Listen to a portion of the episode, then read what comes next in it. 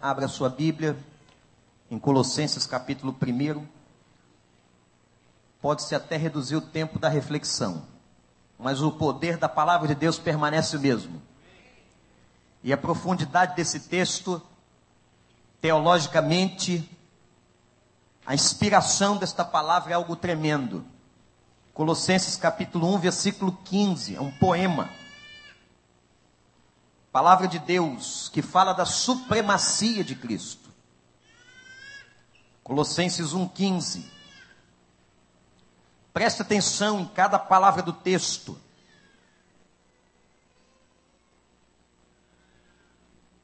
Ele, referindo-se a Cristo, é a imagem do Deus invisível. Irmão, se um dia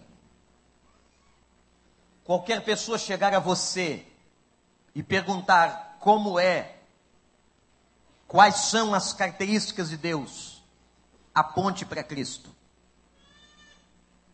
Ele é a imagem do Deus que não se vê. O que ele fez, como ele agiu, como ele se comportou, a sua ética, a sua moral, as suas características são as características de Deus. Ele é a imagem do Deus que não se vê. E por que Paulo está dizendo isso? Porque Paulo sabia da idolatria que reinava em toda a Ásia, em todos os países pagãos ao redor daquele mundo. E cada país pagão levantava uma imagem de escultura, pela qual os seus adoradores se dobravam e adoravam. Paulo sabia que não apenas em Atenas, mas em todo o mundo naquela época, as imagens eram levantadas e Paulo, como havia dito na Grécia, há um Deus que vocês não conhecem, que não tem esta imagem que não é feito de madeira ou pedra. É desse Deus que eu quero lhes pregar. E começou Paulo em Atenas a pregar a ressurreição de Cristo Jesus. E agora, escrevendo sua carta aos Colossenses, Paulo, lembrando-se da idolatria reinante, ele diz: O nosso Deus é invisível. O nosso Deus não se traduz num pedaço de madeira ou num pedaço de pedra, mas se vocês querem conhecê-lo, olhem para Cristo, ele é a imagem do Deus invisível. Louvado seja o nome do Senhor. Ele é o primogênito. Ele foi o primeiro sobre toda a criação, diz o texto de Paulo aos Colossenses. Pois nele foram criadas todas as coisas Cristo participa da criação. No mistério maravilhoso da Trindade, mistério esse que nós jamais, jamais conseguiremos explicar. Nem o mais intelectual e hábil teólogo conseguirá explicar a Trindade. Mas Paulo diz que Cristo, primogênito, estava nas obras criadas e foram criadas todas através dele. Nos céus e na terra, ele é preexistente. Ele existia antes da existência humana. As que estão nos céus, diz verso 16, as que estão na terra, as visíveis e as invisíveis. Até o que você não vê, até aquilo que nós não podemos olhar a olho nu, ou com o auxílio da tecnologia, até isto passou pelo crivo da criação em Cristo. Sejam tronos, soberanias, poderes, autoridades, todas as coisas foram criadas por Ele e para Ele. Cristo foi o Criador Cristo esteve na criação. Por ele e para ele foram todas as coisas, quando Paulo diz para ele, direcionando e apontando para Cristo todas as obras criadas, ele está dizendo para ele seja toda a glória de sua criação. Aquilo que ele fez, aquilo que vemos, aquilo que não vemos, todas as coisas que foram criadas apontam para darmos glória ao Criador, Glórias a Deus nas maiores alturas. Foi isso que disse o anjo no nascimento de Cristo. A glória, o domínio, o poder, a honra pertencem a Jesus. Verso 17: Ele é antes de todas as coisas. Como eu disse, pré-existente, e nele tudo subsiste. Irmãos, nada existiria sem Ele, sem a autorização dEle, sem a soberania dEle, sem o poder dEle. Sabe por que você está aqui hoje? Olhe para mim. A única razão pela qual eu e você estamos aqui hoje de manhã é por causa de Cristo.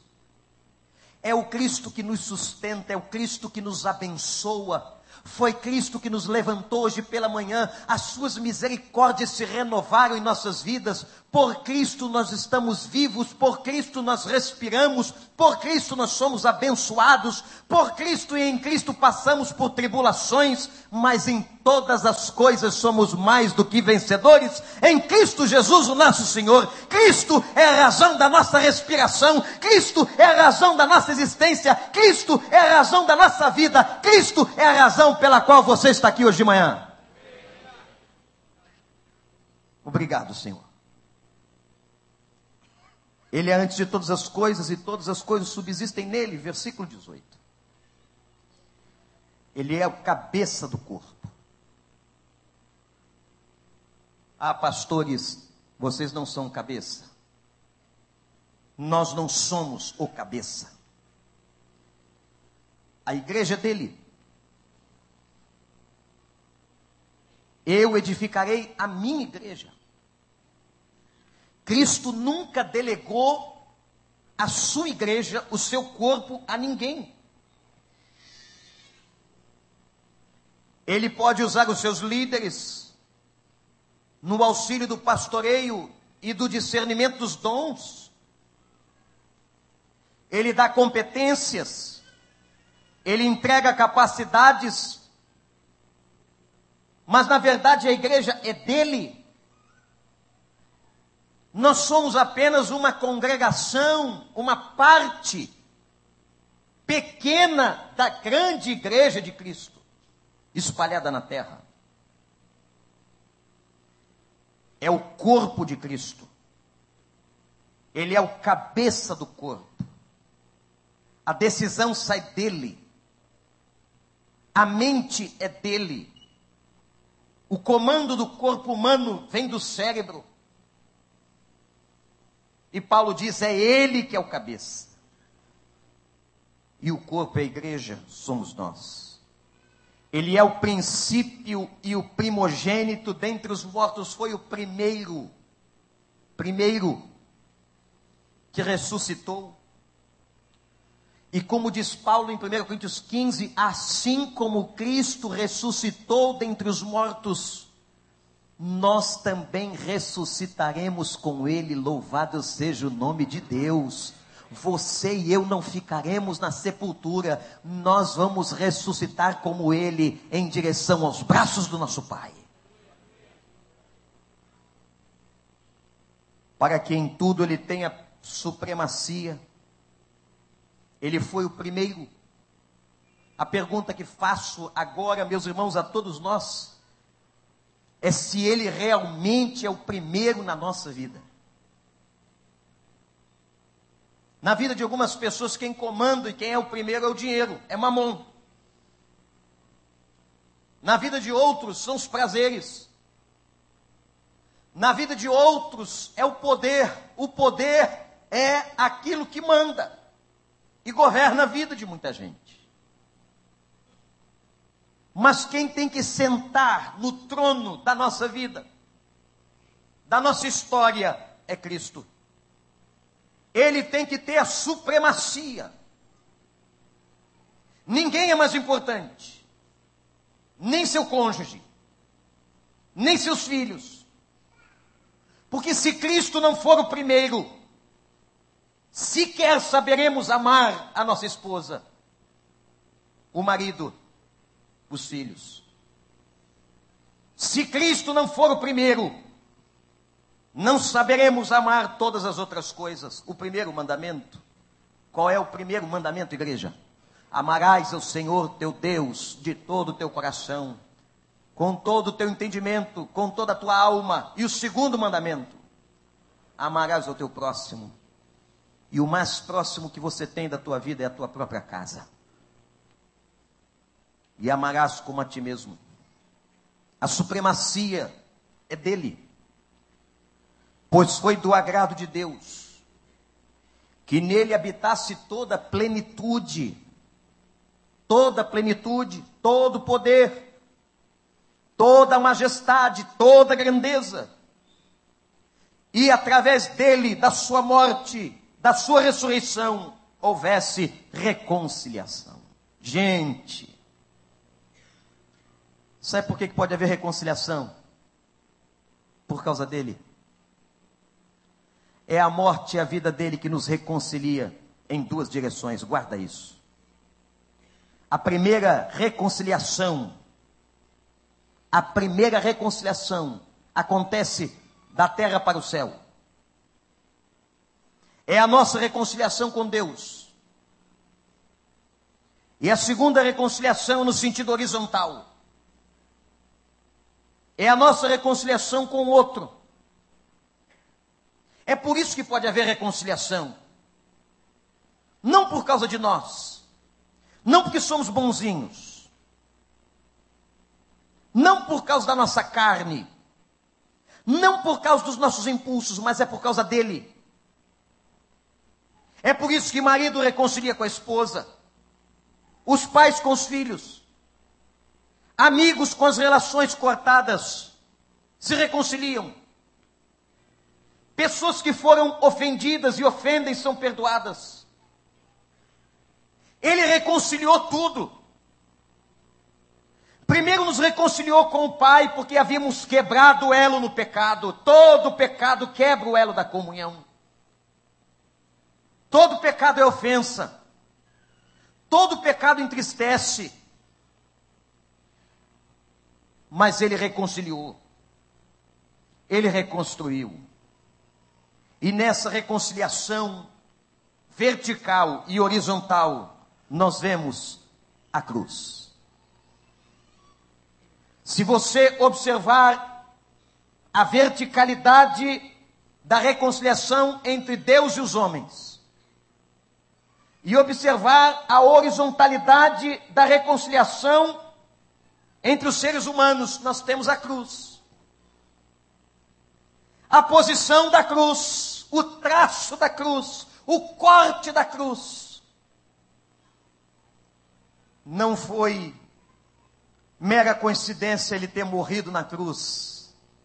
Mas o que Paulo está dizendo aqui é que por causa da sua morte na cruz, ele reconciliou todas as coisas, o seu corpo na cruz, naquela haste que estava vertical, simbolizava a reconciliação do homem com Deus, e na sua haste horizontal, quando ele abriu os braços, a reconciliação entre nós. Louvado seja o nome de Deus! Cristo nos reconciliou! E o véu que separava, gente, o que aconteceu? E o véu que estava no templo, aquela cortina pesada, densa, aquele véu que separava, onde somente o sumo sacerdote adentrava o Santíssimo, o Santo dos Santos, o véu que separava, não separa mais.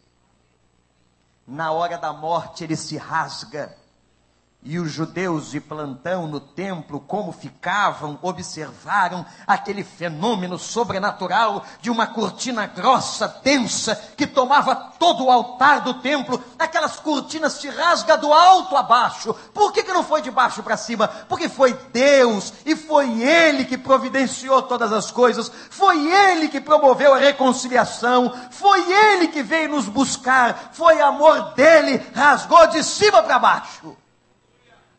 Glória a Deus. O véu que separava, não separa mais. Agora, Dona Maria, Pedro João, Tiago, Marcelo, Márcia, Cristina, Paula, eu, você, podemos entrar no Santo dos Santos e falar com Ele. Eu posso me ajoelhar na minha casa, em qualquer lugar. Eu posso falar com Ele no meu carro. Eu posso falar com Ele andando na rua. Eu posso falar com Ele no supermercado. Eu posso falar com Ele no meu trabalho. Eu posso falar com Ele aí, na, aí fora, no pátio da igreja. Eu posso falar aqui dentro. Ou eu posso falar em qualquer lugar do mundo. Porque o véu que separava já não separa mais. O caminho está aberto. Ele é o caminho, a verdade e a vida. E ninguém vai ao Pai se não for por Ele, Ele é através dele, está aberto o véu. Reconciliou consigo todas as coisas, tanto as que estão na terra quanto as que estão nos céus. A gente não entende esse mistério. Até a desordem celestial foi restaurada. Depois da queda de Lúcifer. Estabeleceu paz. Ah! A paz não é ausência de tribulação. A paz não é ausência de lágrimas, mas a paz é a convicção de que apesar da tempestade, se Cristo está no barco, tudo vai muito bem.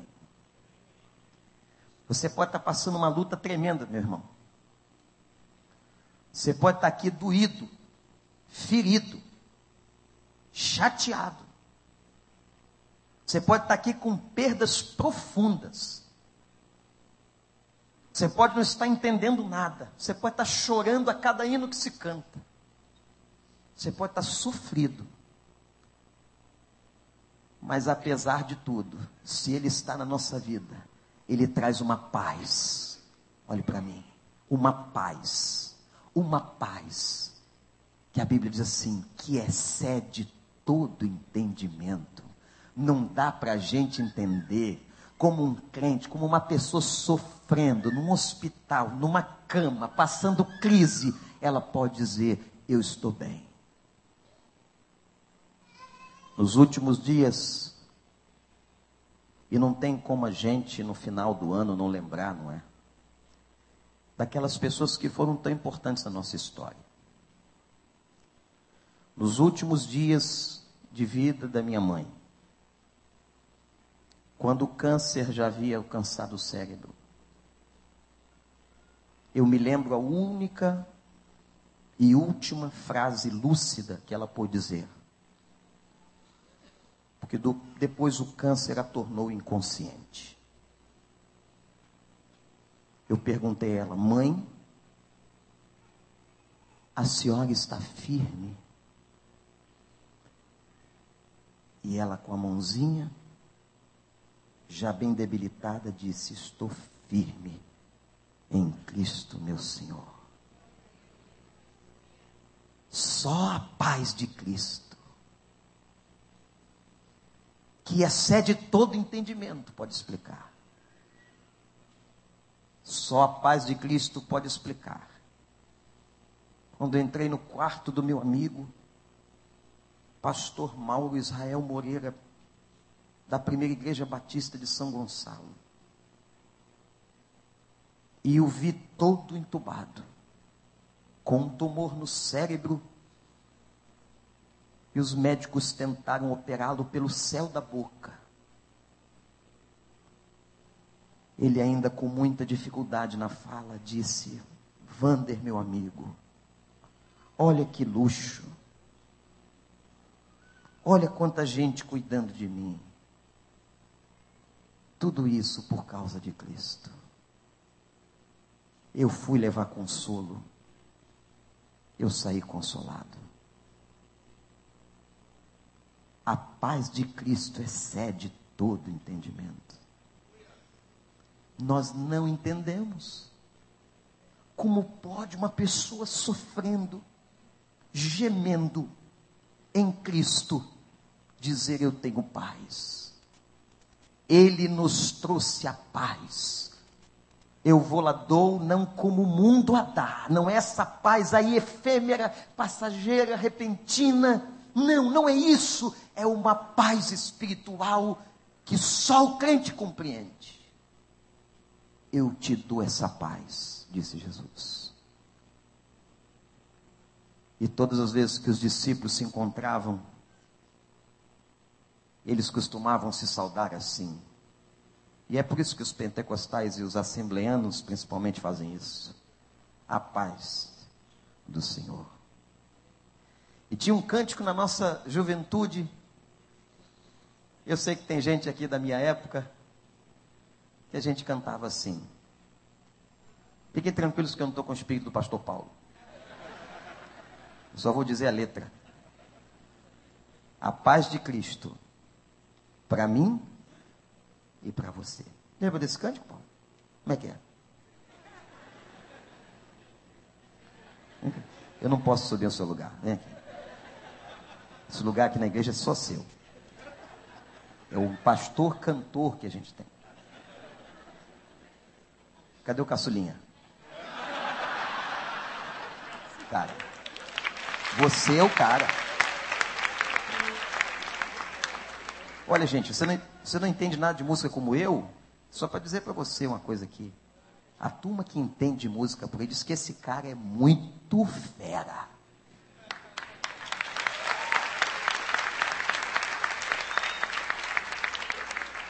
Já deu a ordem, maestro? Como é que é então? Vamos lá, Tuta. Som na caixa. A paz do Senhor é o que nós queremos. Eu quero para mim e para você. O amor do Senhor é o que dividiremos porque todo esse amor não cabe em mim.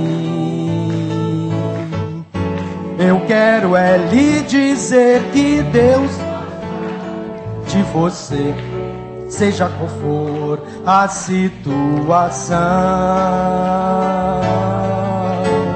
Eu quero é lhe dizer que Deus gosta de você seja qual for a situação. Lá, lá, lá, lá, lá, lá, lá, lá. Lá, lá, lá, lá, lá, lá, lá, lá. Lá, lá, lá, lá, lá, lá, lá. Lá, lá, lá. As promessas do Senhor duram para sempre. Pois ele prometeu que vai voltar tudo passará, mas o amor é eterno, eterno como Deus, o nosso Pai. Eu quero é lhe dizer que Deus gosta de você, seja qual for a situação. Eu quero é lhe dizer que Deus gosta de você, seja qual for a situação. Lá, lá, lá, lá, lá, lá, lá, lá. La la la la la la la la la la la la la la la la la la la la A paz do Senhor. Ele estabeleceu a paz. E para terminar, foi pelo sangue, gente. Foi sangue. O preço foi sangue. Nessa época a gente vê tanto filme de Jesus na televisão, mas talvez não tenha acontecido nada no cinema mais forte do que o filme de Mel Gibson, A Paixão de Cristo. E eu li uma reportagem, porque é um filme tão forte, é tanta pancada. E começaram a chicotear, pancada e pancada.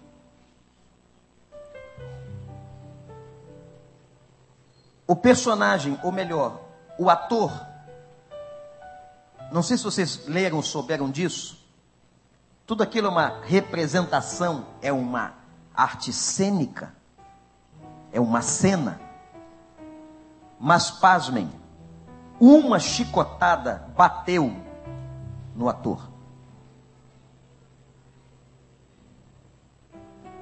E ele começa a chorar. Ele já estava impregnado com toda aquela mensagem. E perguntaram a ele, preocupados, se ele estava sentindo dor. Ele disse: Não é isso, não. Eu fico imaginando o que aconteceu com ele. Eu fico imaginando o que aconteceu com ele. Perguntaram ao Mel Gibson se o filme que ele fez não era um filme de carnificina. Tanto sangue. Quando colocam aquela coroa de espinhos, rasgando a carne, apanhando aquele. E ele disse: Eu não retratei nenhuma parte do que ele sofreu. Foi sangue. Gente, aliança foi feita com sangue. Ele fez uma aliança com a gente por sangue. Ele disse: Olha, eu vou provar o meu amor por vocês. É pacto de sangue. Eu vou mostrar para vocês que eu não vou deixar vocês nem um dia. E vou mostrar isso com meu sangue. Eu vou fazer de vocês a minha igreja por causa do meu sangue. É pacto de sangue. Foi por sangue e diz o texto: pelo sangue derramado. Nosso Senhor não escreveu um testamento. O nosso Senhor não pagou um seguro numa seguradora. O nosso Senhor não prometeu nada verbalmente. O nosso Senhor escreveu essa história, assinou o documento com o seu próprio sangue, o sangue que foi espargido naquela cruz, o sangue que foi derramado em remissão dos nossos pecados, foi pacto de sangue, sangue, e por esse sangue nós somos lavados, e nesse sangue nós somos perdoados. E como os discípulos e as pessoas puderam pensar, acabou? Não, não acabou porque ao terceiro dia ele volta ressurreto dentre os mortos, vivo, vivo, dizendo: Estou aqui. E Tomé, mas Senhor, será que é tu mesmo? Mostre-me tuas mãos e o lado em que o soldado te feriu. Está aqui, Tomé. Mas bem-aventurado aqueles que não viram e creram, somos nós. Bem-aventurado, nós não vimos, mas cremos, cremos nesse Senhor e hoje sabemos que Ele está conosco, sentimos a Sua presença, temos a convicção que Ele está neste lugar. Aqui hoje de manhã Ele está entre nós. Foi com sangue que Ele escreveu essa história, foi por amor que Ele escreveu essa história e Ele está vivo. Igreja, Ele está vivo. Ele está vivo. Vamos ficar de pé. Vamos glorificar a Deus, a imagem do Deus invisível, primogênito de toda a criação. Pois nele foram criadas todas as coisas nos céus e na terra, visíveis e invisíveis, sejam tronos, potestades, poderes, autoridades, todas as coisas foram criadas por ele e para ele. Ele é antes de todas as coisas e nele tudo subsiste. Ele é o cabeça do corpo que é a igreja. Ele é o princípio, é o primogênito dentre os mortos, para quem tudo tem a supremacia, pois foi do agrado de Deus que nele habitasse toda a plenitude, por meio dele reconciliasse consigo para todas as coisas, tanto as que estão na terra quanto as que estão nos céus, estabelecendo a paz pelo seu sangue derramado no Calvário.